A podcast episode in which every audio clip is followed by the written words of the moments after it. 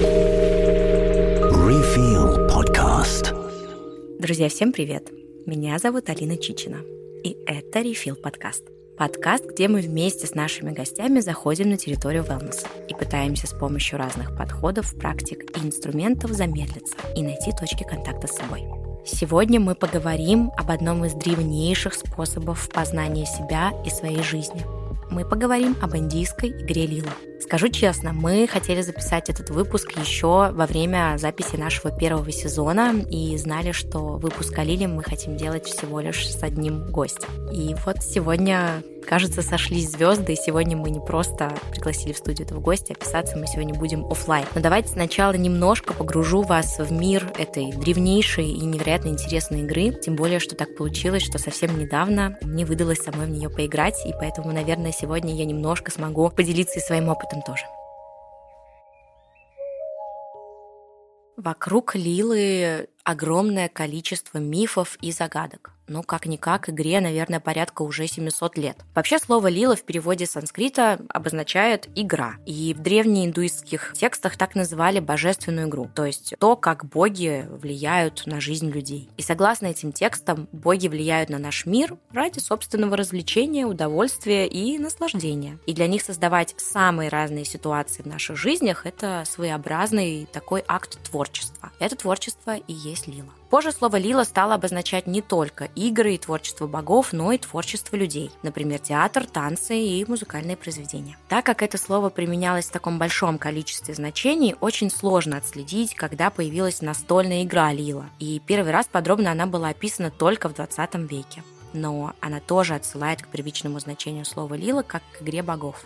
Люди, которые верят в силу этой игры, считают, что она может помочь нам понять, какие игры с вами замыслили боги. То есть, играя в Лилу, можно каким-то образом понять свой путь в жизни и найти ответы на важнейшие и фундаментальные вопросы. Как я уже сказала, недавно мне посчастливилось самой поиграть в эту игру, и давайте я вам немножко расскажу, как она вообще выглядит. Есть доска, на доске 72 клетки. Каждая из клеток что-то значит на пути человека, от рождения до его смерти. А на этой доске также есть стрелы, они своего рода выступают в качестве ускорителей и перемещают вас между клетками вверх. Есть змеи. Змеи имеют обратный эффект, и они перемещают игрока на клетки вниз. Каждая из них тоже имеет свой смысл. Например, есть змея эгоизма, есть стрела предназначения, и, в общем, таким образом передвижение по клеткам выглядит очень динамичным, и нет ни одной клетки, которая бы не имела смысла, нет ни одной стрелы, которая бы тоже что-то не обозначала. Поэтому в Лиле особенно важное ключевое значение играет проводник, который проводит игру. Для того, чтобы войти в игру, необходимо сформулировать запрос. Вы произносите запрос, с которым вы приходите в игру, и выкидываете кубик. Если выпала шестерка, поздравляю, вы в игре. Если выпала другая цифра, значит, нужно пробовать еще. Значит, нужно формулировать, переформулировать, оттачивать, конкретизировать запрос. И уже на этом этапе начинаются очень интересные вещи, когда вот буквально Лила не пускает вас в игру. То есть бывают случаи, когда игроки не могут зайти в игру 2, 3, 4, даже кто-то 8 часов. И тут опять-таки ключевое значение играет проводник, который помогает как-то конкретизировать, сформулировать запрос или вообще его поменять, снять маску и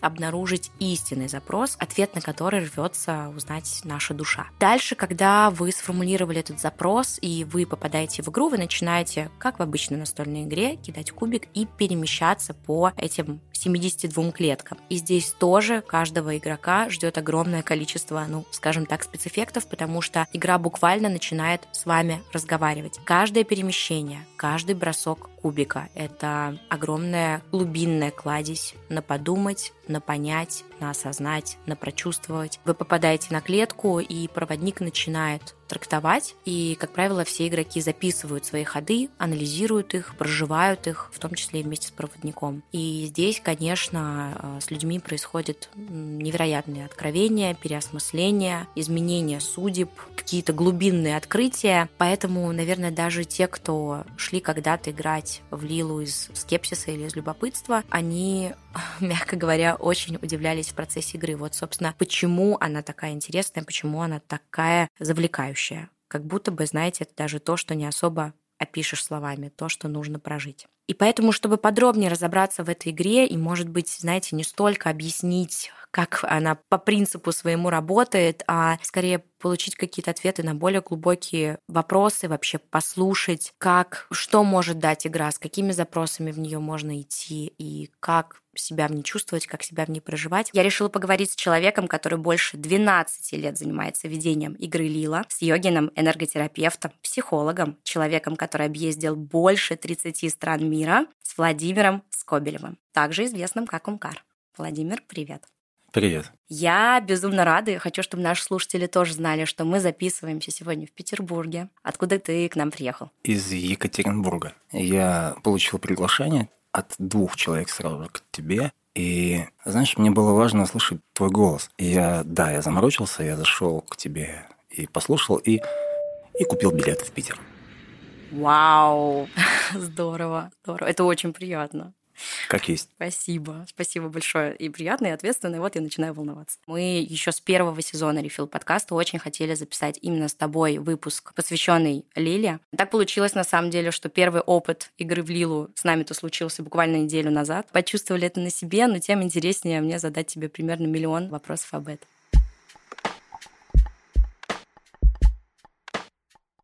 Мне еще невероятно хочется, чтобы наши слушатели услышали, может быть, ну, хотя бы какой-то кусочек того, как именно тебя жизнь, в общем-то, столкнула с Лилой, потому что я знаю, что это очень интересная история. Ты, ну, безусловно, много делился ей там, в том числе в своих эфирах, которые я смотрела, но, возможно, не все наши слушатели знают, какой там интересный поворотный сюжет. 12 лет назад началось мое путешествие по планете.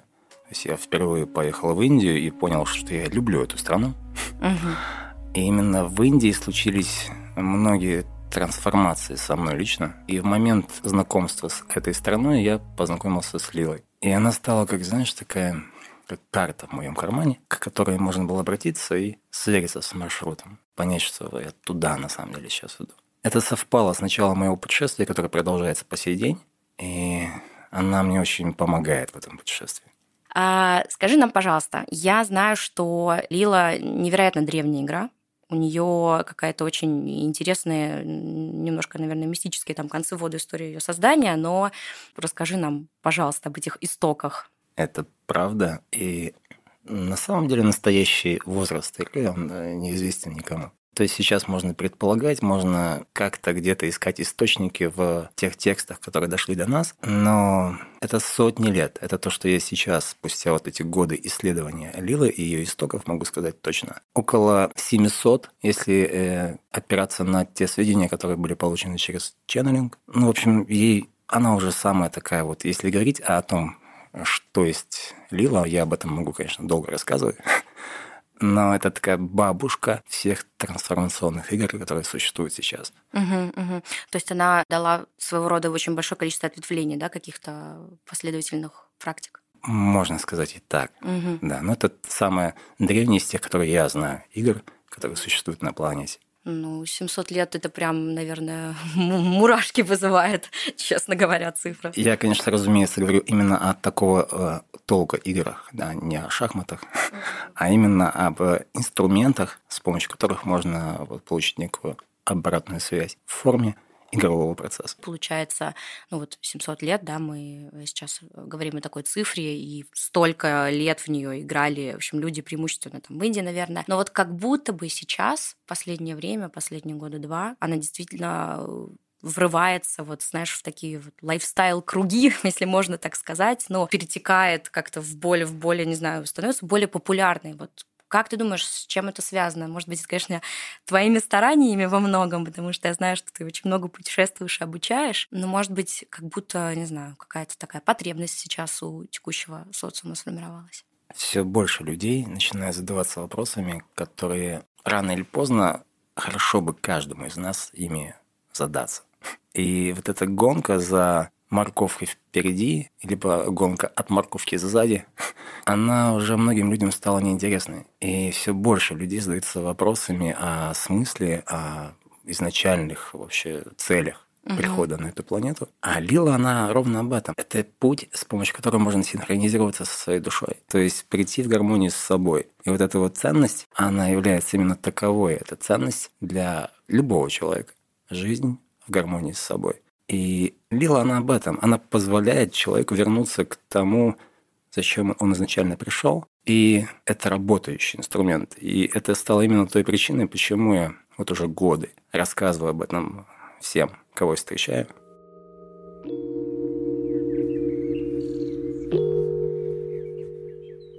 Ты сейчас сказал, мне кажется, таких очень э, глубоких, фундаментальных вещах. То есть можем ли мы как-то вот так это сформулировать, что условно Лила как игра дает человеку какое-то, не знаю, глубокое понимание себя, своих истинных ценностей? Наверное, всю свою историю человечество пыталось, люди пытались найти пути связи, связи с высшими. И Лила, спустя вот эти годы, для меня нет никакого сомнения, что Лила является именно инструментом, с помощью которого можно получить ответы от э, проводников, от э, учителей, которые не проявлены сейчас в делах. Ну, то есть для меня это путь связи, путь синхронизации, путь связи. И знаешь, вот если продолжать говорить о том, вот как это вообще все, как, как это вообще, что посредством кубика человека направляет по этим клеточкам, каждая из которых олицетворяет определенное состояние. И его направляет именно туда, куда ему сейчас вот нужно попасть, чтобы вот это отразило некое движение в его жизни, связанное с отношениями, связанное с э, деятельностью. И я первые годы, мне, мне было, правда, интересно доказывать всему миру и себе самому, прежде всего, что это работает. Ну, то есть для меня это было каким-то чудом. А, то есть это что-то, что очевидно работает. Для того, чтобы убедиться, что оно работает, нужно просто понаблюдать за процессом. А как оно работает, непонятно. Ну, то есть это какая-то мистика. И ну, меня, не знаю, мне кажется, людей, в принципе, привлекают такие истории. Из любопытства, да, такого каверзного. Можно даже кто-то приходит, типа, я-то сейчас на мне она и сломается. Мне действительно нравится смотреть, наблюдать за людьми, которые приходят из любопытства, приходят с намерением, а, а я вас тут выведу на чистую воду. И видеть, как меняется их лицо в процессе, как они начинают вот эту вот недоверчивость на лице сменяется интересом, а потом вовлеченностью. Это наблюдать это, это вот один особый такой, особое удовольствие для меня, как для ведущего. Я знаю, что у Лилы, как у игры, есть как бы разные еще подвиды если я не ошибаюсь. То есть есть э, там поле с чакрами, да, это, ну, вот можешь нам об этом немножко рассказать? И, например, нужно ли как-то человеку выбирать себе этот подвид в зависимости от его запроса? Знаешь, отвечая на твой вопрос, я могу вспомнить свой опыт э, одного из направлений йоги, угу. куда я пришел в 90-х годах, увидел этих людей, которые скрючились какие-то позы непонятные. И зачем это вообще? Зачем это? И развернулся и ушел. И тогда я не понял, что это такое. Может быть, вопрос в том, что мне не объяснили. Может быть, я о чем сейчас? О том, что есть йога, есть пилатес, допустим. Да? То есть пилатес – это ответвление йоги. И если мне будет интересно действительно проникнуть в некое знание, некое, вот, некий инструмент, я пойду к источнику, потому что там, там начало, и все остальное – это производное. И я Разумеется, знаю о существовании различных модификаций Лилы, но мне всегда была интересна именно вот изначальная версия. И я ее распаковываю для себя уже вот 12 лет, и я понимаю, что мне жизни не хватит, чтобы ее распаковать. Ну, Чудо кажется, что вот, наверное, к данному моменту нашего интервью все, кто из наших слушателей не играл в игру Лил, уже сейчас дружно гуглят, как и где это можно сделать. Давай тогда будем говорить именно вот об этой игре, которую интересно за ней следовать. Давай попробуем пройтись вот прям условно по некоторым этапам, потому что мне кажется, что те, кто что-то слышали о Лиле, даже, может быть, не играли, знают самый первый важный момент, что ты можешь войти. Для того, чтобы войти в игру, тебе нужно сформулировать запрос, и чтобы на кубике выпала шестерка. Тогда, значит, игра тебя впустила. Это совершенно верно. Это самый первый момент синхронизации в этом самом поле. С помощью этого момента человек-игрок нащупывает для себя вот тот запрос, который на самом деле актуален и который он сегодня будет на этом поле разворачивать для себя. И этот момент, он на самом деле прям вот интересен, потому как шестерка бывает не выпадает у людей по несколько часов. И задачей ведущего в этом случае является некая такая помощь, задавая вопросы, а что на самом деле человеку сейчас важно. Расскажу здесь а, небольшую пересторию, но посмеяться. Мы, в общем-то, как раз а, играли коллегами скажем так. Мы все пришли, сели, говорим, ну, в общем, коллеги, раз мы все здесь коллеги, давайте обсудим работу, давайте узнаем прекрасной древнейшей игры Лила, как нам вывести наш бренд на новый уровень. Ну, в общем, мы так где-то, наверное, первые 20 минут по мускулами потерлись вот такими, знаешь, какими-то запросами на слух, а потом э, деликатно поняли, что, наверное, там кто про отношения, кто про самоценность, кто про здоровье. Бах, у всех шестерочки фактически сразу же. Как-то вот в этом моменте перестало быть весело. ну, знаешь, в смысле стало... Да, перестало быть весело, стало очень интересно, но все так немножко как бы подушли в себя. Был сначала такой какой-то общий фан, мне кажется, вот общий кураж, интерес, любопытство, что я сейчас выкину, там это все включили теорию вероятности, там с третьего раза точно шестер. Вообще нет. Вот как только был переформулирован запрос, да. Сразу началось. Да, то есть вот на Бали недавно пришел мужчина, и его запросом было «А «Я хочу подняться с 30 миллионов долларов до 60. Как мне это сделать?» Шестерка не выпала. Я сейчас уже ждала, что она выпадет, и я тоже это узнаю. Да, и в итоге, в итоге, разумеется, он нащупывал вот именно то, что для него на самом деле сейчас представляет собой ценность.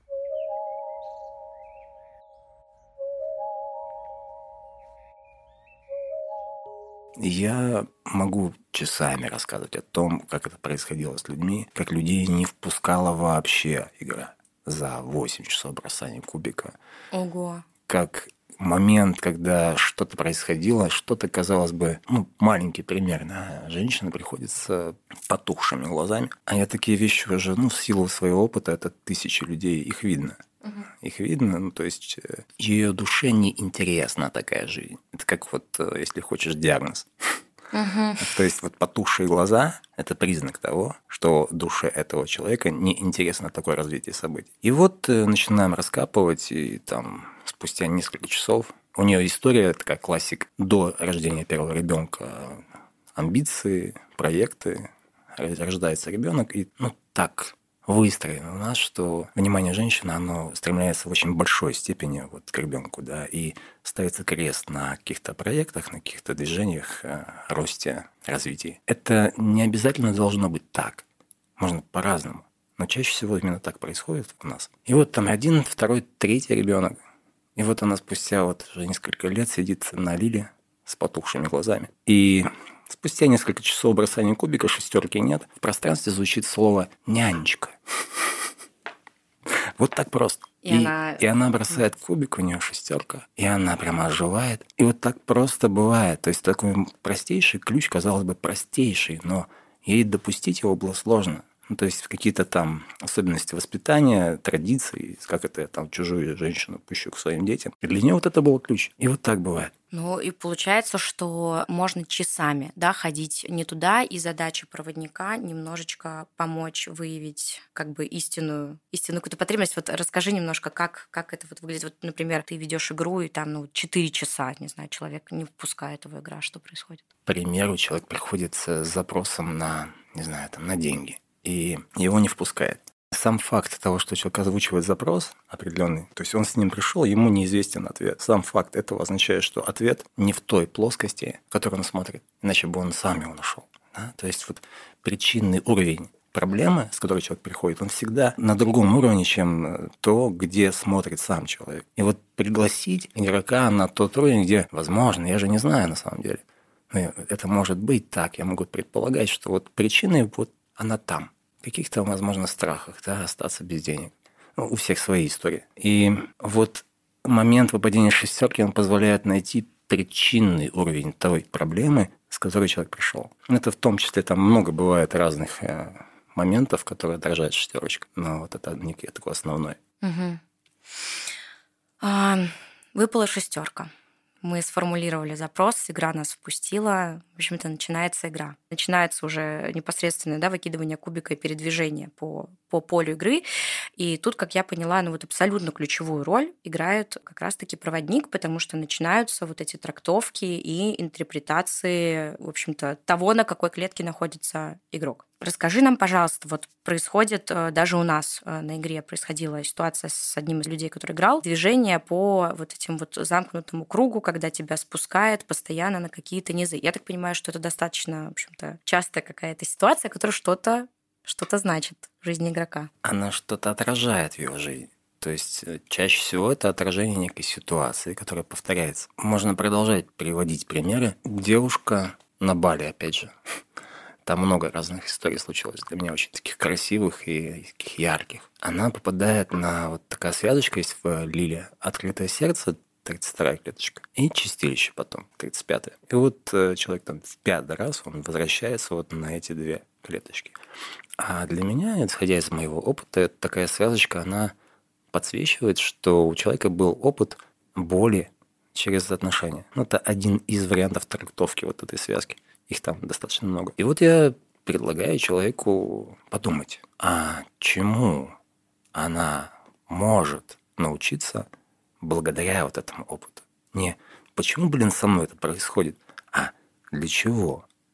Чему я учусь, если все-таки вот вернуться к тому, что мы все тут учимся, уроки у всех просто свои, и понять, чему я учусь, это означает принять непростые, бывают, обстоятельства жизни и начать их решать, вместо того, чтобы отрицать. И эта девушка в данном конкретном случае, она просто посидела, медитнула, Минутнула. Да.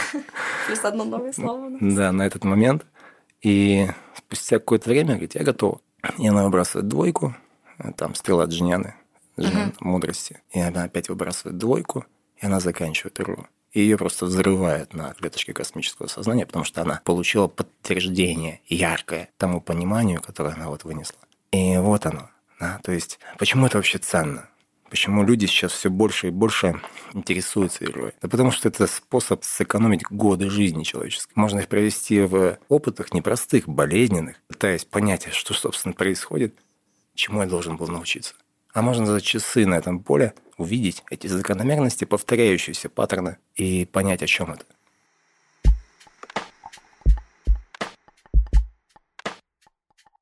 Ты вот сейчас прям сказал сэкономить годы жизни, а у меня следующий был вопрос к тебе как раз. А если я не ошибаюсь, ты, по-моему, еще говорил, что можно сэкономить годы жизни психотерапии, в общем-то, в принципе, в этой игре. Кучу денег, на самом деле. Кучу денег, сколько преимуществ. И вот сейчас эта история, она как бы такой mind-blowing немножко, то есть как будто у человека там произошло, с ним много чего произошло, да, откровение своего рода. Вот расскажи нам, пожалуйста, а к чему еще нужно быть готовым, что еще может произойти в процессе игры, и как вообще, ну, наверное, мне кажется, кто-то плачет, кто-то, не знаю, может быть, вот теряется, как э, проживать вот эти шаги, или это как раз-таки и есть задача проводника помочь играющему как-то, как-то, в общем-то, прожить и осознать эту клетку, на которой он стоит. На поле нужно быть готовым к встречам, встречам с людьми.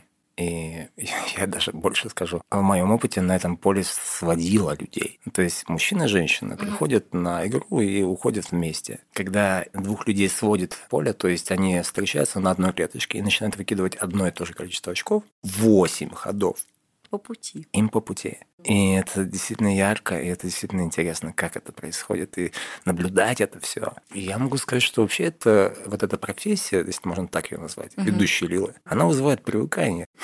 Потому что участвовать в таких вот моментах, в моментах откровения для людей, моменты вот каких-то пониманий, которые меняют их путь к лучшему, это очень вкусно. Это, на это подсаживаешься, на самом деле. Это, это правда. Меня вот 12 лет уже не отпускает. Да, неплохо. Убедительно, я бы сказала. Нужно быть готовым к тому, что мой концепт реальности, который во мне, у меня сейчас есть, он, если это будет необходимо, для того, чтобы случилась вот некая синхронизация та самая, он может рассыпаться.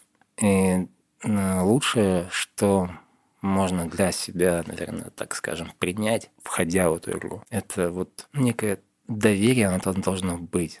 То есть заходить в эту историю стоит вот с открытым забралом, да, то есть вот э, покажите, как есть. Вот на это, кстати, уходят, бывают, часы в самом начале, чтобы человек вообще понял, а куда он входит, а что вообще сейчас происходит. Мы когда играли, единственным человеком, которого Лила не пускала два часа, это была я.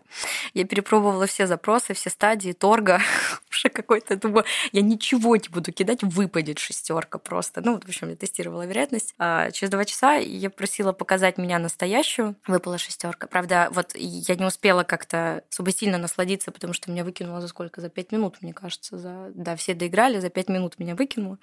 Наверное, что-то она мне хотела этим сказать. Как раз-таки тогда такой вопрос. Вот время продолжительности игры. Кто-то играет... Я вот это слышала, мы играли в Лилу 12 часов. Мы там все уже спали, ели, не знаю, побратались.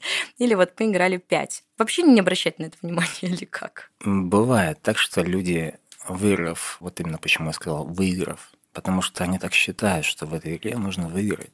Но это неправда, это не так нет цели закончить ее быстрее. И да, когда человек, он заканчивает игру за там, три хода, так можно, это, это просто означает, что нет необходимости вмешиваться в его дорогу. А, то есть он живет в согласии с собой. Не нужно вмешиваться. И такое развитие событий на поле, оно просто подчеркивает для человека, оно, оно поддерживает его в пути. Вот делай, как делаешь и будет тебе счастье. Ежели человек ходит э, в пространство поля с запросом непростым, а как ему там вот что-то там куда-то выйти в следующий уровень, а как ему вот понять какой-то опыт, который он понять не может до сих пор. Тогда, если его впускает с этим запросом, тогда игра может затянуться, и это нормально. Она затягивается ровно настолько, сколько будет необходимо, чтобы он для себя вот эту историю, ну, если хочешь, хакнул. Да? Угу.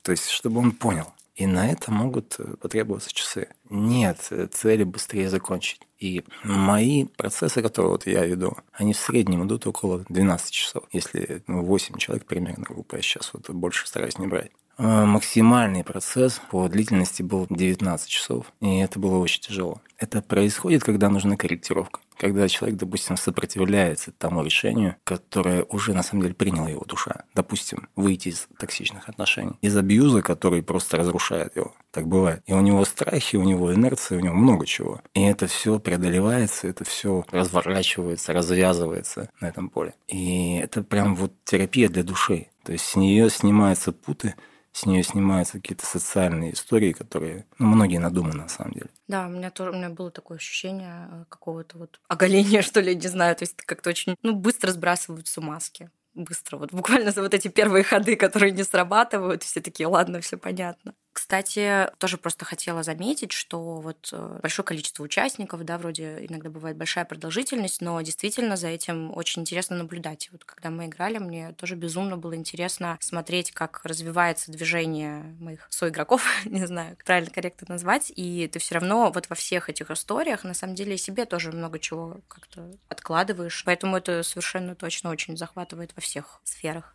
сколько можно сказать.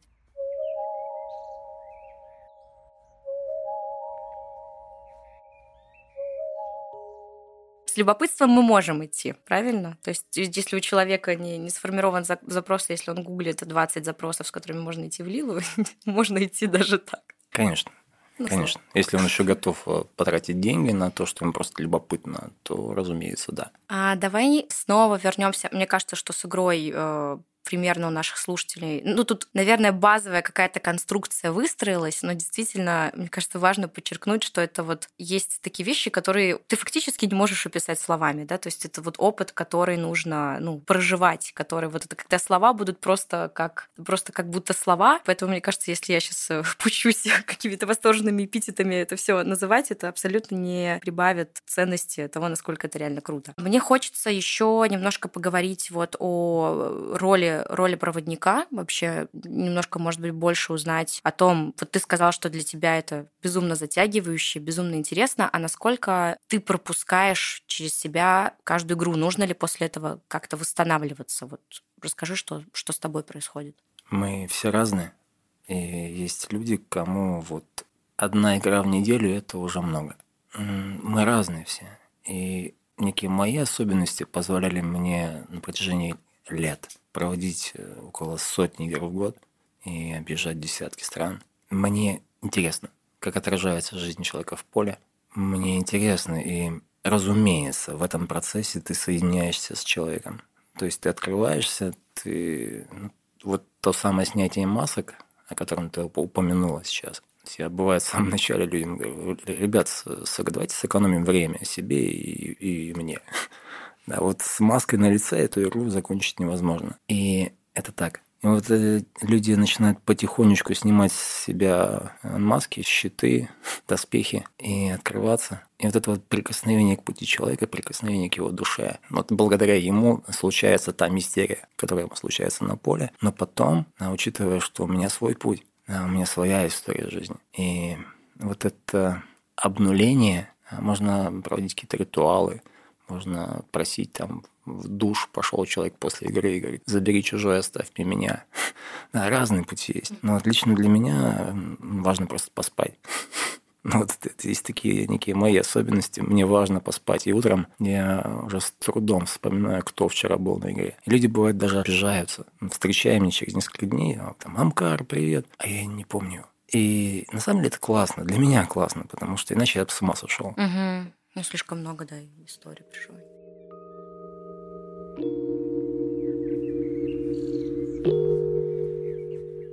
Есть соблазн у некоторых людей снимать ответственность себя за свою жизнь. Вот если здесь что-то такое, когда, когда знаешь, вот как будто просто не знаю, человек один раз сыграл, а потом через неделю там пришел и хочет еще, и хочет вообще, чтобы вот все, все, все ему подсвечивало. Вот вообще может, может ли быть э, такая история, либо это так не работает, игра просто не пустит. Вот эти инструменты, они просто помощь. Ответственность лежит на нас за наше решение. Я скажу больше, что одна из целей перехода сюда всех нас это то, что будет э, неким общим для любого человека. Мы, мы пришли сюда научиться сами решать.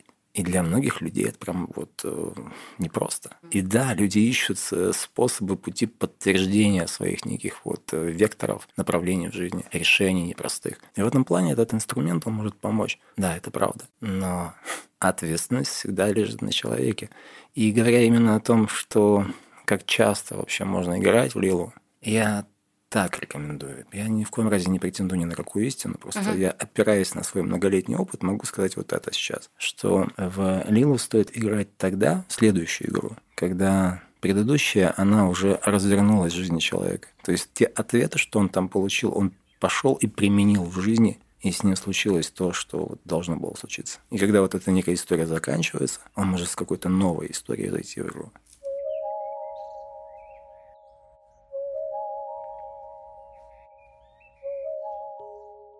Спасибо огромное. Спасибо огромное и за то, что ты делаешь, и за эту беседу, и за это погружение. У нас нет в завершении подкаста какой-то, знаешь, финальной э, рубрики одного вопроса, который мы задаем всем гостям, но я уверена, что либо я тебя о чем-то не спросила, о чем бы ты хотела рассказать, либо просто, может быть, есть какая-то мысль, какая-то ценность, какой-то призыв, который бы ты хотел транслировать, в том числе и нашим слушателям одна из тех вещей, которые я считаю ценностью, и которым мне хочется вот э, то, чтобы обучать. Этому нельзя научить. Это можно просто туда можно пригласить человека, показать красоту этого и важность этого для души. Это проявляться, звучать. И почему я здесь оказался, да, мне, э, для меня, знаешь, когда я был в детстве в Екатеринбурге, да, мне уже было 14 лет, я был в переполненном троллейбусе и слышал голос водителя женщины. И меня так цеплял голос, что мне, вот, мне было просто интересно посмотреть на нее. И я вот через весь троллейбус, э, через эту толпу лез туда, чтобы посмотреть на нее, кто же, собственно, это говорит. И вот это вот то, как в итоге была названа школа, э, где люди обучаются лиловести, амкара, звучание. Это то, что хочется каждому. Это каждому, каждой душе хочется звучать, хочется проявляться, чтобы ее слышали.